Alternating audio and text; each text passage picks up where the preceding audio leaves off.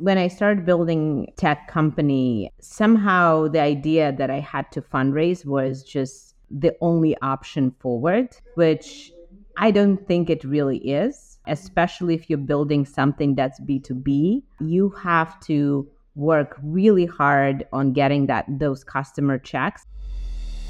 Welcome to episode 31 of Fundraising Demystified. Today we have Vlada Lotkina with us former CEO and co founder of ClassTag, an edtech software company that helped democratize access to information in schools for parents. They raised 12 million before selling to school status. Vlada walks us through how she immigrated to the US, climbed the corporate ladder, and then after becoming a parent, decided to launch and scale an edtech startup to over 5 million users. She shares her secrets to raising capital without having a network getting to profitability, and coming to the decision that selling the company was the best next step for the future of her company. As a reminder, to get notified of our weekly podcast and newsletters, be sure to subscribe at join.thunder.vc. Again, that's join.thunder.vc. Now, on to the show. Hey everyone, welcome back to the show. Today we have Vlada Lotkina with us. I'm so excited to have you on the show today, Vlada. Welcome. Hi, Jason. So great to be here. No, I'm excited to have you. So, Vlada, you're coming to us uh, from an ed tech company that raised about 12 million, and uh, you know, fortunately, was able to recently sell this last summer. I would love to, for you to just tell the audience about you, your background, and what led you to, to starting ClassTag. Absolutely. Well, I'm originally from Ukraine, and I got to US some 17 years ago uh, to do my MBA at Wharton. And um, prior to that, I had an entrepreneurial background, having grown in a family of entrepreneur, and so had a few um, sort of early uh, juices in entrepreneurship uh, flowing. And so, of course, I wanted to do the opposite after after uh, MBA program. I went into corporate environment. I spent a few years at Boston Consulting Group, and then climbed the corporate ladder at Dell, uh, two levels down from Michael Dell, and sort of uh, that was a cool way to see what the big companies are up to and how different that world is. And at the end of it all, I decided it was time for me to go back to entrepreneurship. I had this entrepreneurial itch, and at the same time, my daughter started school in New York City. And so I was frankly shocked how outdated and fragmented parent communication was. And in the day and age when we know what our friends have for breakfast on Instagram, whether we want it or not, not having the same level of connectivity with your own kid seemed crazy. And so um, I really wanted to use technology to help parents and teachers become partners in the kids' education.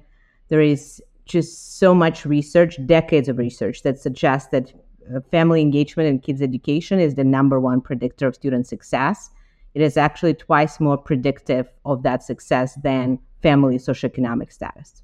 So uh, you can't really outsource that, and there are a lot of uh, ways that technology can help parents become partners in the kids' education. And so that's what ClassTag did.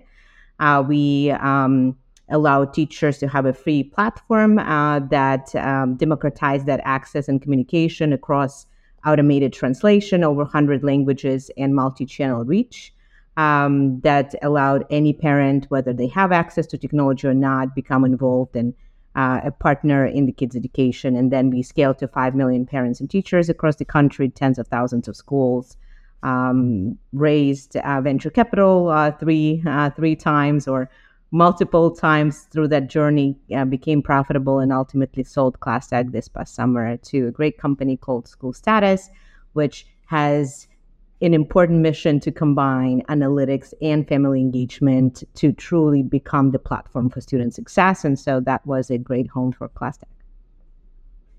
That was a very good job of telling a very long story in a very concise manner. That's impressive. Um, so there, there's so much I want to dive into. Um, you know, one, just the ed tech category in and of itself is a difficult category to to scale. And it sounds like you reach millions, which is incredibly impressive you know, before we go into the usual like fundraising story, let, us talk a little bit about how you built the business and, and how you went to market because, you know, that is a tough category to, to penetrate and, and to scale. Yeah, absolutely. And the funny thing was that uh, one of the first people I met in my early uh, sort of fundraising journey was Brian Cohen, who led the New York Angels at the time. And he said, listen, come back to me with any other idea, but not this, right? Not education. Do something else. It's a really, really tough one to crack. And it's effectively a graveyard of companies. And, um, and um, boy, he was right. It's, it is a difficult category, uh, but certainly um, it's also a category that has a lot of opportunities. And as I uh, joke, there is no lack of problems in education. There is uh, sort of lack of funds to actually solve them, right? Lack of willingness to pay. And so I think that's what makes scaling these solutions so challenging. And so uh, we went sort of the backdoor route. We figured out that we want to really start with the teachers who understand how critical that family engagement is, and that allowed us to scale really quickly. So for the lo- for a long time, uh, we didn't have any sales force, so it was all digital through word of mouth and um, you know Facebook groups, etc. Sort of uh, more viral and digital growth that allowed us to scale uh, fast. Um, and then we leverage that uh, footprint we've built to upgrade to schools and districts uh, paying contracts with us. It's impressive. Um, so kind of like a, I like to say like the bottoms up, you know, kind yes, of approach. Exactly. Yeah, no, it's, I had a similar experience at the no tech company I was at doing uh, doing something similar. Bottoms up was how we kind of made enough of a splash to then eventually have sales. So it's uh, it's good to hear that's still that's the strategy that works. So um, as you're scaling this business, you're obviously got some very blunt feedback, like we like you, just not your business or the other market. Um, so how did you go about, you know, raising capital for this? What was kind of your strategy? Um, you know, what did you look at? How did you find the right investors? Yeah, that's a great question. So we had actually two bad things going for us. So one was education, which you know typically investors there is a big group of investors that wouldn't touch, right? And then others would be either educational investors that are focused on impact or more uh, maybe generalist investors who happen to also invest in education, right? So I think education was one challenge. The other challenge was actually our early monetization strategy, which was about more than half of our business. We uh, effectively were a media platform. So we had parents and teachers we monetized uh, our sort of product led motion, the B2C motion through um, brand partnerships. And so at some point, obviously, media became another no no. So we had, we, we were winners. We had both. We had education and media in one. So fundraising was absolutely fun um, experience. Um, I would say in, in the early days, um, it was really tough. So, and coming despite sort of my you know, business MBA and you know also being an immigrant founder, so my network wasn't that deep, right? I had to build it from from scratch. Um, I just uh, talked to anyone who would listen. Basically, I um, reached out to some people on LinkedIn who might know someone, someone who knows someone. Went to a ton of meetups, events, etc., just to build that sort of uh, breadth of connections and started to get um, angels. And then uh, we also, um, interestingly, when I was starting, I actually talked to someone who was a founder and later became an investor. And so they ended up uh, leading our early round because she saw me was a deck um, and uh, she wished me luck and said, Hey, 90% of people don't move past this stage. So if you move, you will actually be ahead of 90% of others. And so then a year later, we came back with like 30K MRR or something like that. And she said, Well, you're the real deal. And, um, you know, let's let's kind of get behind it. So uh, that was um, a big kind of breakthrough after knocking on many doors. you know, it, it's great hearing this story because so many, especially once a founder or a VC has gotten to a certain level of success, they really forget about this grind and the early days of you don't have the network, you don't have the track record, and you have to just put yourself out there and shake as many hands as you can, take as many Zoom calls as you can. But one thing I think you did was important is you you stayed in touch with some of those people and you kept them informed of progress. And you know, two giant gaps for a lot of founders is they don't get the progress. You know, they, they don't actually build something that is worth funding, but they still try to pursue funding, or they forget to keep people updated and show the progress over time because that's ultimately what gets you know investors to to lean it and, and to look deeper into what what you're doing. And that seems to be exactly what happened here. So i'm really glad you you know share that story because I feel that's often forgotten, especially if you you know you have the exit, you have the success, and you, you just want to erase that from your mind. you know that. yeah. That yes, exactly. Life. Like the the trauma, the trauma of the past, you put it behind. But um, someone actually shared this, um, which I think is. Uh, puts exactly what you said in a, in a very sort of visual way that investors are looking for a movie, not a picture, right? And so that what you're talking about, sort of that motion and that progress and being the witness to that is what an investor wants to see. And I think for me, not sort of jumping ahead, but for me, uh, those I did monthly updates for both investors and non-investors, and to me, that was the tool that helped me raise. Uh, so we actually just had a newsletter go out about how important those monthly updates are and just the cadence of updates because again, it's a lot of founders that don't do it. They're not showing progress. So they don't have the updates. Um, and so it's important to kind of hold yourself accountable as a founder to do that. And so it's a great example as to the value of, uh, you know, doing that. So can you walk us through the history of basically those first couple checks that came in, how they came in? Were you getting like a rolling kind of convertible note or safe type of thing, or did you have like a formal round process in the early days? Oh gosh, it was uh, it was the first time I ever raised money, and so I, um, you know, you get a lot of advice, um, oftentimes bad, but you don't know better at the time, and so I think the good of that advice we did raise on safes and notes and on rolling cap and discount, and so with more money committed, we actually moved. Um, we moved the discount down and we moved the cap up or some combination of thereof. And so, actually, um, so we raised a few million dollars like that. It ended up sort of the oldest role. Um, and then when we came to actually do a price round, it was a complete disaster because then you had to, you know, had all this stack of notes that had all these different uh, discounts and whatnot. But anyway, this is you know technical more the lawyers' uh, problem, but the the problem for the founder is that until it all converts, you actually don't know where you stand because the, the, the calculations of all these stacks, if you have different terms, are really complex. Um, but it did, I think, help us sort of maybe save some equity um, because of the strategy we were doing. Um, but it also, I think, doesn't allow you to actually sit down and say, okay, now we raised, we stop, and then you and then you just plan for the budget you have and the runway. So I think that in hindsight, that that extra few bits of equity that we got uh, was not worth it, worth the sort of the the um, variability of this budgets and decisions that you have to make in flight depending on the budget you've got. I hear this story more often than I think most people realize. It's it's so true because again, especially first time founder, like you, you know, as much as it'd be nicer to have that one round, like, do you think you would have been able to pull that off at the stage that you're at? Like, that's, you know, it's a it's a hard burden. That's a hard burden, and I think, uh, well, the reason I sort of went that round is I think that route is I think because it was so hard to, to do, um, and I think um, you know that early days had to be this sort of what they call party rounds, right? When no one really leads and you have to figure out how to and that those rounds are really hard to navigate because nobody wants to be the first check and how do you actually talk to people in a way that makes them all comfortable to come in. And so it's a lot of uh, a lot of dancing.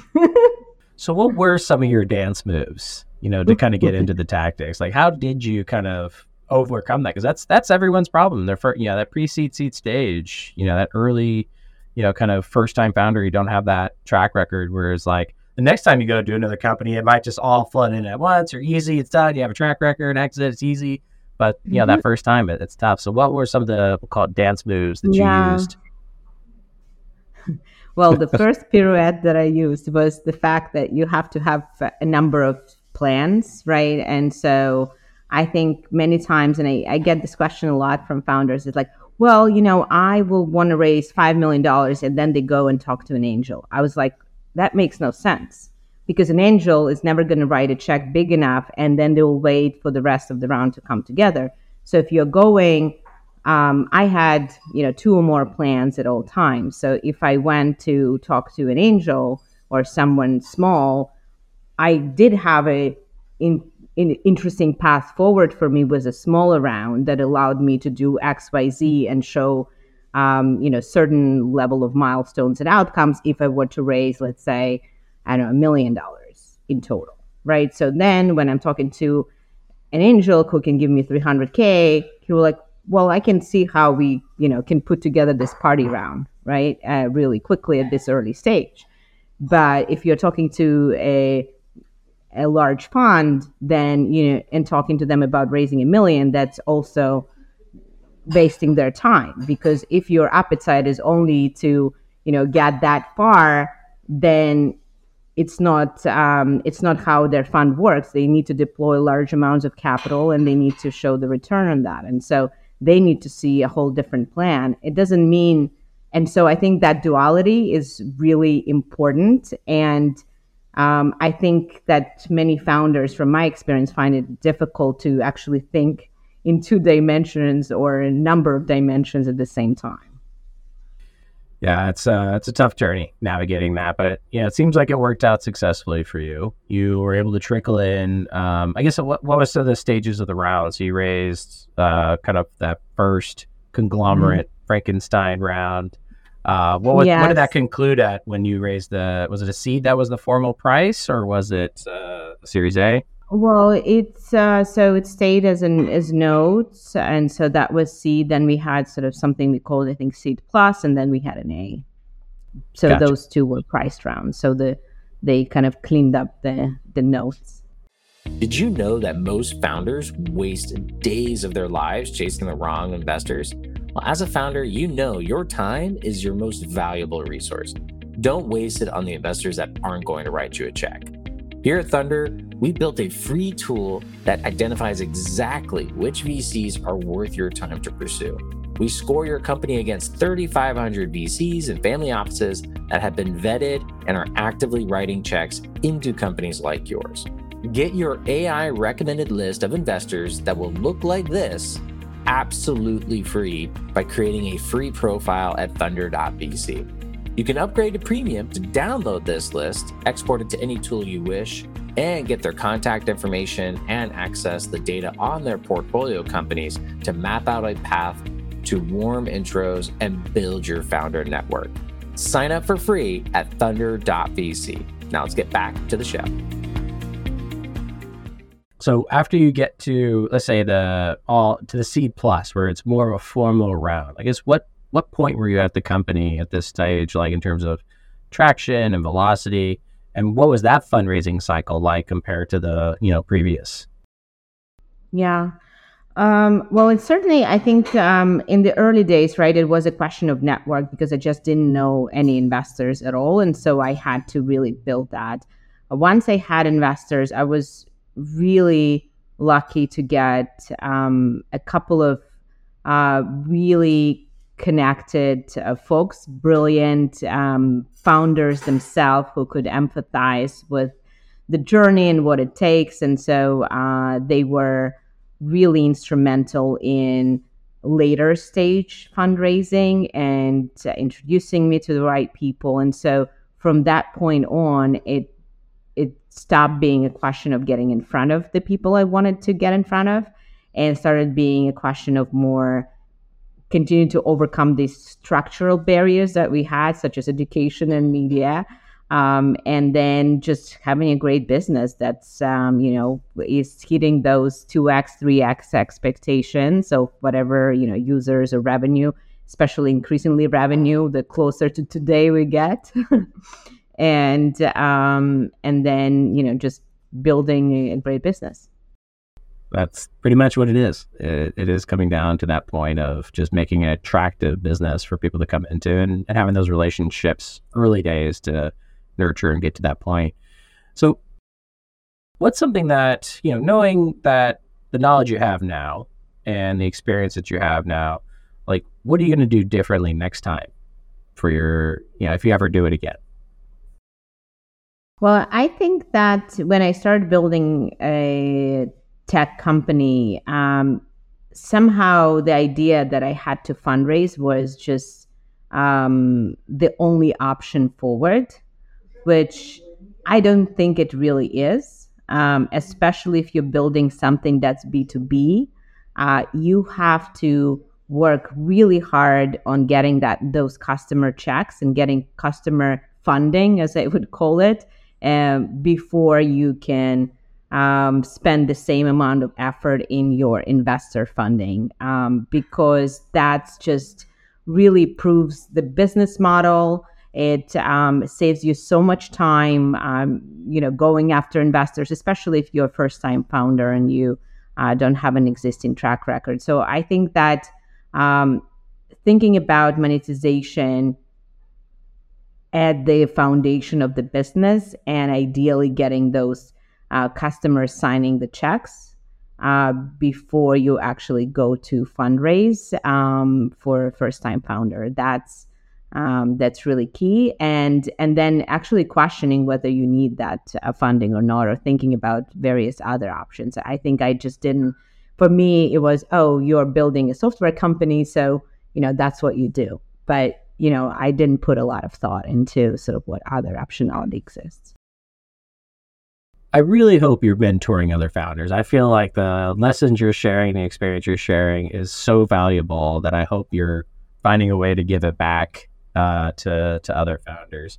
Um, I believe you mentioned you, you you have your own podcast, so I'd love to talk about that tor- towards the end for other founders to kind of yeah, absolutely. Thank you, Jason. That's a good entry for me. But uh, I yes, it gives me a lot of joy uh, because I did learn a lot of lessons, and I know that uh, folks that I invite are all um, founders, uh, CEOs, and they learned a lot of lessons too. Uh, but um, most importantly, the show is called CEO Unboxed, and it's really talking about the the humans, the leaders behind those hum- company headlines, and how did they persevere? What brought them to entrepreneurship? What em- empowered them to power through all the uh, all the roller coaster rides that everyone goes through, right? There is no such thing as a smooth ride in entrepreneurship. And so, how do you keep your head cool and how do you still stay happy and well? Or maybe they had some crisis moments. Most of them did, everyone did. And so, how did they?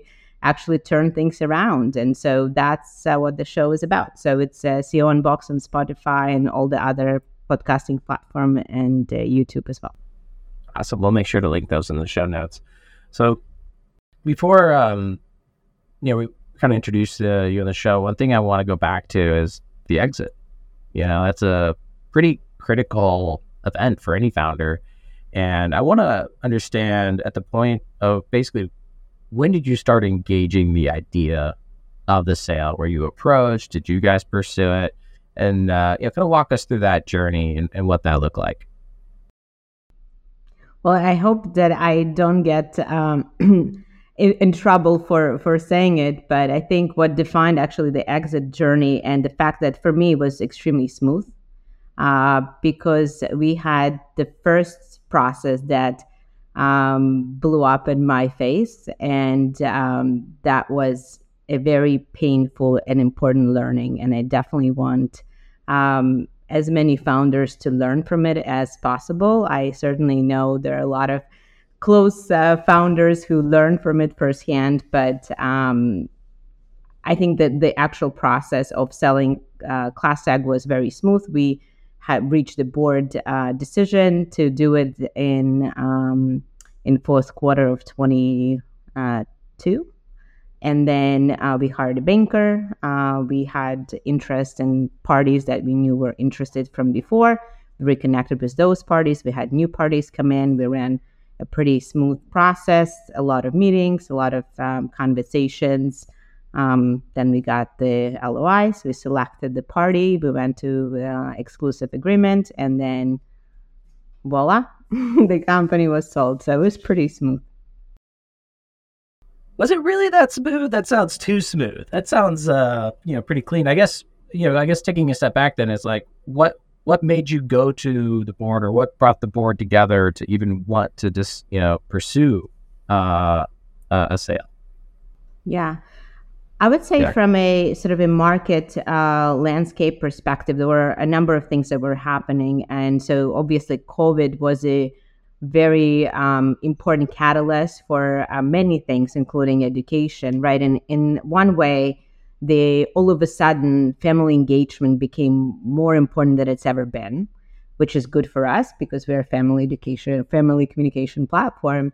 But what happened was that um, because we were building a bottom led motion, all of a sudden these districts said, hey, this is actually our decision. We want to be in charge because this family engagement is a key priority and key function of our district. And so that's how we started doing um, and actively growing our B2B SaaS motion through kind of the product led side. But it also meant that uh, we all of a sudden to actually uh, do the things that we wanted to do if we were to stay independent had to build a brand new go to market focused on these districts. And so that means um, massive sales team, uh, long sales cycles with the districts. It's going to take a long time to materialize.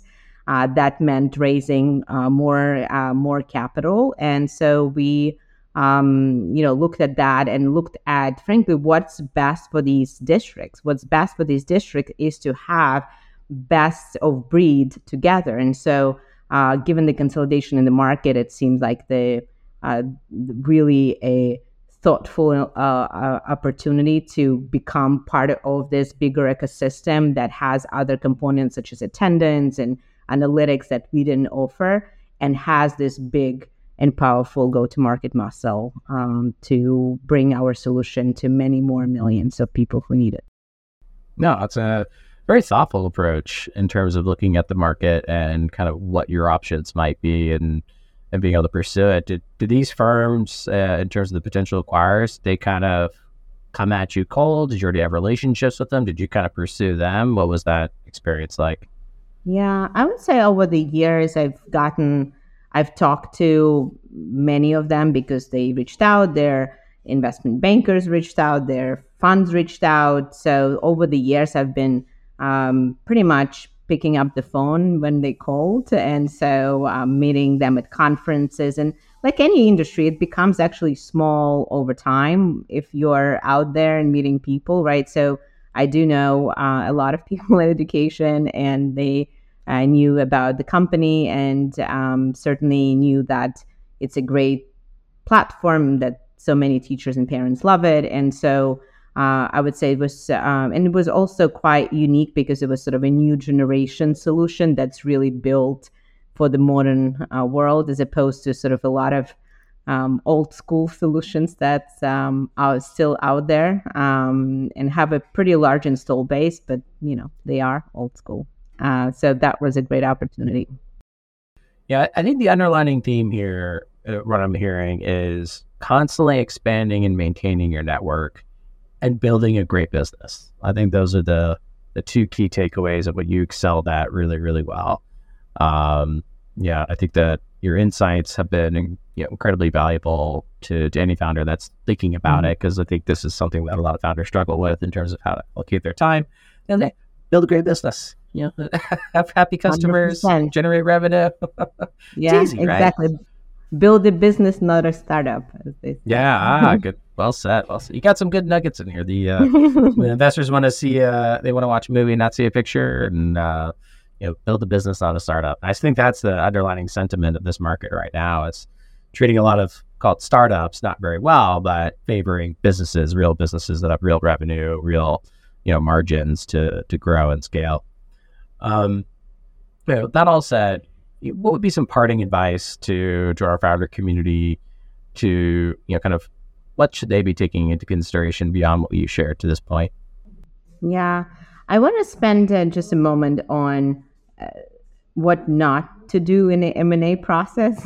Ooh, all right. Um, I think that's quite relevant for the audience. I think one thing is a lot of founders get excited when they get these calls or emails from private equity firms or whatnot uh, interested in you. Um, that's their job right? Their job is to reach out and um, and even sign this LOIs and go into diligence. They are doing their job.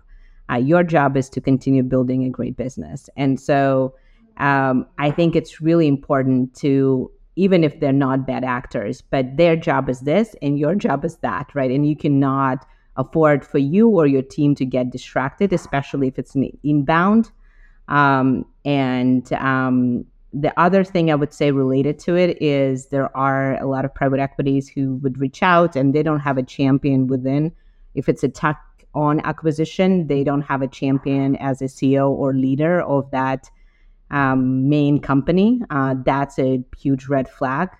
Don't move forward unless you have a really good uh, conversation and, and relationship and partnership with that um, CEO as a as a champion because the risk of that deal falling apart at various points is going to be so much higher. So if you want to get on a plane, fly, see them, have them fly, whatever you need to do, uh, don't get into the deals that don't have an underpinning relationship in them. I think so that I, I, think would be my advice. I, I think that's incredible advice, and I, I kind of want to unpack it a little bit more to help some founders understand that haven't been through an M&A process. You know, kind of under, explain the sponsor aspect because you know, every deals can happen in a bunch of different ways. There's, you know, a corporate deal where it's like corp dev team and then there needs to be internal sponsorship inside the company. And then there's private equity that do a bolt on to an existing portfolio. There's all kinds of interesting deal making that can happen. But to be specific with what you brought up in terms of that that kind of sponsor, uh, can you elaborate on what that person's role is, who they are, and why they're involved in the process? Yeah. So I think it it just talks about sort of as a, as a way of qualifying the interest, right? So if the interest comes from a sort of purely financial standpoint, which would typically be a corp dev or um, or a private equity fund, right? They're broadly scanning the market. Their job is to evaluate various opportunities. So that level of interest is, let's call it, has a probability of I don't know, 3% of actually materializing. Then next level is when you have a corporate sponsor who might be a CEO of this acquiring company or maybe head of that department if you're talking about Google or you know larger organizations like that who um, you know would have a specific request from that person whomever that champion is because during the diligence, during the negotiation, there is always something, right? As you said, I don't believe you that it was smooth, right? There is always something that happens, right? Some turbulence that occurs. And that sponsor and your relationship with that sponsor is what makes or breaks the deal. And um, most of the deals, uh, I don't know if the exact stat, maybe you do, Jason, but vast majority of deals, they fall apart. Oh, yeah. Right. And I was absolutely clueless about it going in. Um, I wish that, so that's, um, so going in, uh, you need to know that what you have is a great business and that's what needs to survive whatever whatever deal you're entering is well said and i've personally been through some deals that fallen apart i got all kinds of horror stories of deals closing the morning up, bottles of champagne, everything's ready on ice. We're like, let's close. And then we wake up to a text saying, deal's dead. Um, you know, that's, it's very much a reality. I think that's very valuable advice of have, you know, it shouldn't be, you know, keeping the business going shouldn't be plan B. It should be plan A. Right. And, you know, if you sell, then, you know, you keep working on the business until that trigger point actually right. happens. And then you make the necessary adjustments as opposed to, preparing for the sale and only if the sale goes through. Um, so I think that is a, a, some wise advice for, for any founder that finds himself building something valuable and, you know, stay focused on that valuable asset. right. And, and maybe just last thought on this is as you think about presenting your plans and financial projections forward, you always want to think about how you would outperform the plan. So you want to be optimistic, but you don't want to be overly aggressive, right? Because as you go into diligence, the last thing you need is giving more reasons to renegotiate. Uh, experienced people out there tell me every deal is, yeah, there is an attempt to renegotiate it. And if you're outperforming your plan relative to what you claimed, that's your biggest lever uh, that you have in your pocket to actually uh, suggest that the renegotiation would be in your favor if uh, if they so desire. yes, no, that's good advice. So, um, Vlada, it's been absolutely amazing having you on the show. We talked a little bit about your podcast. Can you remind everyone where they can learn more about just how to follow you, where to learn more about your podcast? Absolutely. So I'm uh, quite active on LinkedIn. So you can find me by my name, Vlada Lotkina. I also have a CEO Unbox podcast that's on YouTube, Spotify, and um, you can find me there. I hope to connect with many of you. Yeah, no, I think uh, any smart founder should be also listening to you because I feel your level of advice, you're fresh out of it too. So you, you're very, very much close to uh, the details of what goes on. And I think everything you shared was incredibly accurate to what is very common for a lot of founders to experience. Uh, and you built a great business. You know, people were coming to you. And I think that's the the number one thing that most founders should focus on. So, you know, really appreciate you joining us on the show today and, and sharing your your amazing experience. Thank you. It was super fun. Thank you.